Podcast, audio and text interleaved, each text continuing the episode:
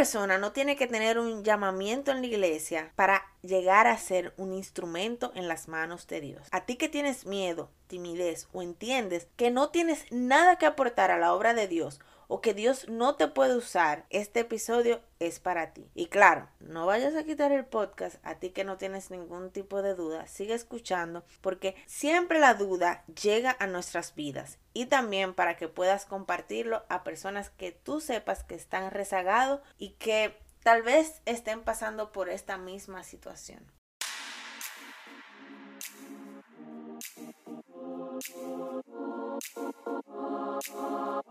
Estás escuchando el podcast de Revil.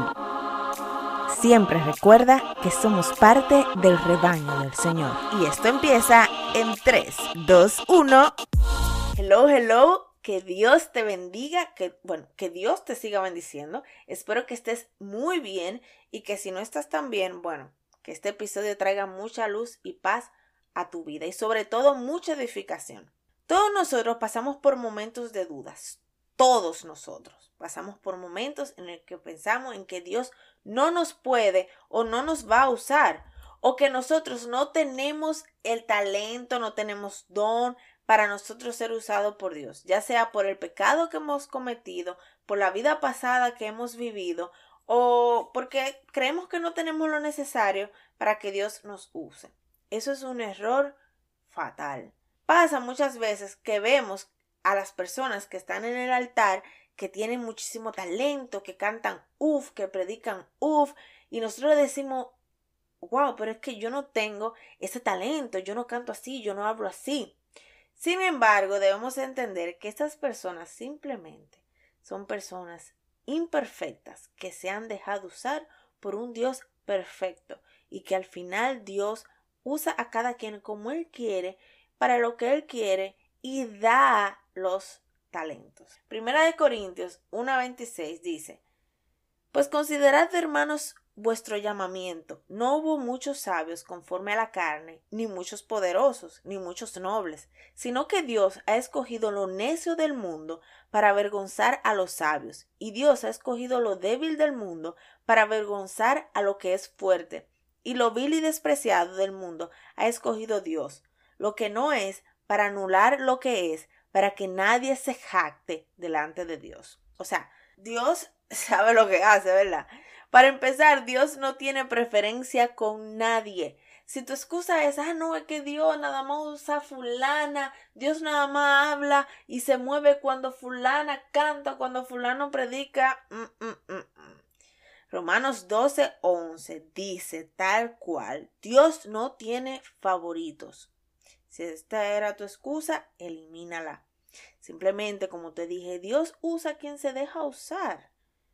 Bueno, hay casos en que Dios dice ete y ete, como en el caso de Jonás.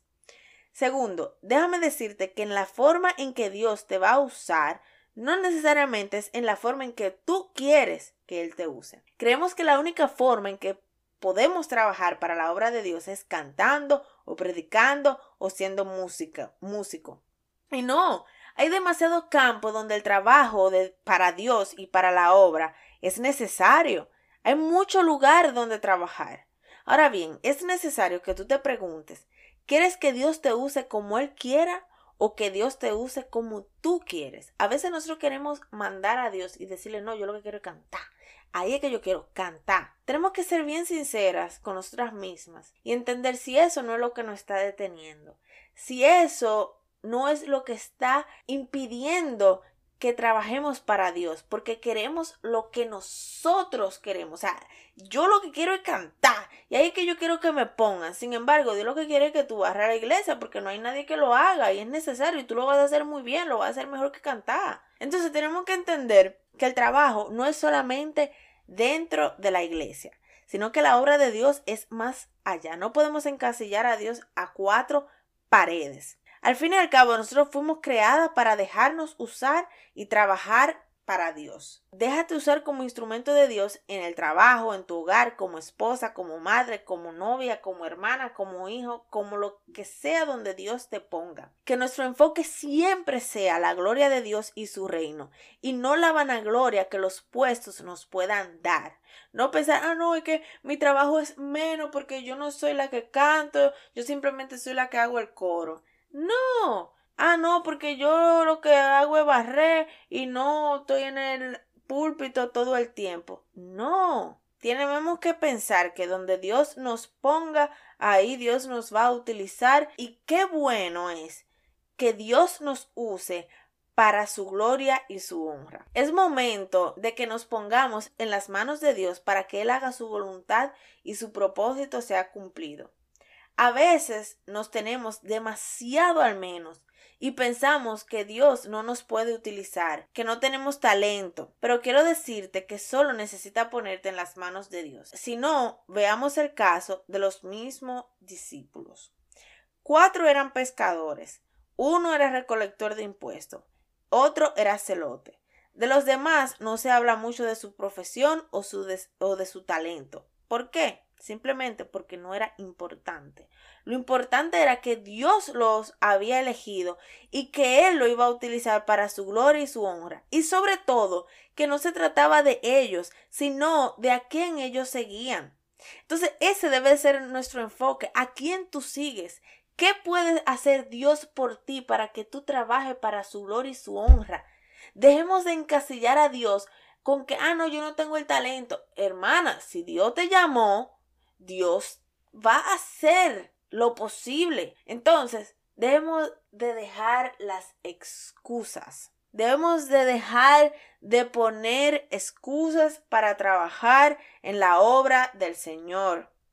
Dios quiere que lo sigas y que te pongas a la disposición de Él, sin pensar, ay, es que yo no canto, es que yo no sé la Biblia entera, yo nunca he ido al instituto bíblico. Sí, la capacitación es buena y necesaria, pero no imprescindible. Porque lo primero es que tienes a Dios de tu lado y Dios te dio el mandamiento de hablar de Él. Y lo segundo es que tú conoces a Dios y sabes las cosas que Él ha hecho en ti. Podemos hablar de muchísimos personajes que para los ojos humanos no eran aptos para hacer la tarea que Dios les encomendó. Sin embargo, no importa lo que nuestros ojos vean, sino lo que Dios ve ahora. ¿Qué Dios ve de ti? ¿Qué Dios ve en ti? Podemos hablar de un caso en particular, que es el caso de Jeremías. Jeremías era conocido como, o es conocido como el profeta llorón. Jeremías apenas tenía 17 años cuando Dios lo llamó. 17 años. Y fue llamado a decirle a Israel que por causa de no arrepentirse de su pecado, su Dios se había apartado de ellos y ahora estaba preparado para expulsarlo de la tierra por parte de un rey pagano. Para él mismo esto era imposible. Ni el mismo Jeremías creía que esto era posible. Aunque durante un buen tiempo Jeremías cumplió con el llamamiento, llegó un momento en el que Jeremías se desanimó. Como a todos nos pasa, llega un momento que a todos nos llega el desánimo y Jeremías no fue la excepción. Él se hundió en un lodazal donde muchos creyentes muchas veces nos hundimos, cuando pensamos que nuestros esfuerzos no están haciendo una diferencia y que se está acabando el tiempo. Jeremías se desgastó emocionalmente, incluso hasta el punto de dudar de Dios, aunque Dios no había terminado con él. Jeremías registra una lección para que cada creyente recuerde cada vez que se sienta solo inútil, desanimado y cuando esté dudando de su fe. Por tanto, así dijo el Señor, si te convirtieres, yo te restauraré, y delante de mí estarás, y si entresacares lo precioso de lo vil, serás como mi boca. Conviértanse ellos a ti, y tú no te conviertas a ellos.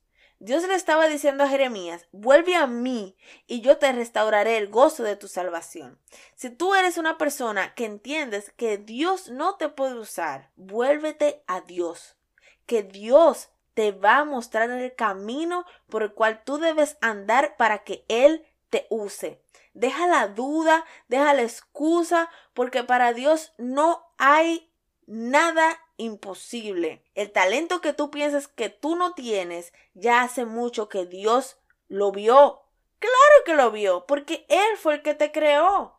Y Él sabe para qué tú eres bueno, para qué te puede usar. Lo que podemos aprender de la vida de Jeremías es el consuelo de saber que al igual que cada creyente, incluso los grandes profetas de Dios pueden experimentar el rechazo, la depresión y el desánimo en su caminar con el Señor. Esa es una parte normal del crecimiento espiritual, porque nuestra naturaleza pecaminosa lucha contra la nueva naturaleza, lo que es nacido del Espíritu de Dios, de acuerdo a Gálatas 5:17, que dice, porque el deseo de la carne es contra el Espíritu, y el Espíritu es contra la carne, y estos se oponen entre sí, para que no hagáis lo que queréis, o lo que quisierais.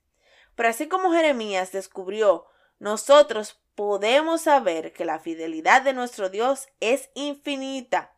Incluso si somos infieles, Él permanece fiel. Quiero invitarte a que abraces el rol que Dios tiene para ti en la extensión de su reino y en su plan divino. No permitas que las dudas te impidan ver cómo Dios te quiere usar. Pídele a Dios que ponga en ti ese deseo ferviente por trabajar por y para Él, que ponga la sabiduría necesaria para hacer lo que Él te mande hacer, no lo que tú quieras hacer. Y si tú estás en el lodo del desánimo, ve ante tu Padre que Él te escucha y así como Jeremías te restaura. Yo espero que este episodio haya sido de gran edificación como lo ha sido para mí entender que no importa quién yo sea, siempre y cuando yo vaya humillada ante el Rey y siempre y cuando yo viva una vida conforme a su voluntad, Él me va a usar. Y qué honor para mí es que Dios me use para su gloria y su honra. Espero que también puedas compartirlo a otras personas para que sean edificadas. Si te gustó, compártelo. Y si no, también. Si te gustó, dale like. Y si no, también. si no te gustó, escríbeme al DM. Vamos a hablar. Que Dios te bendiga y bye bye.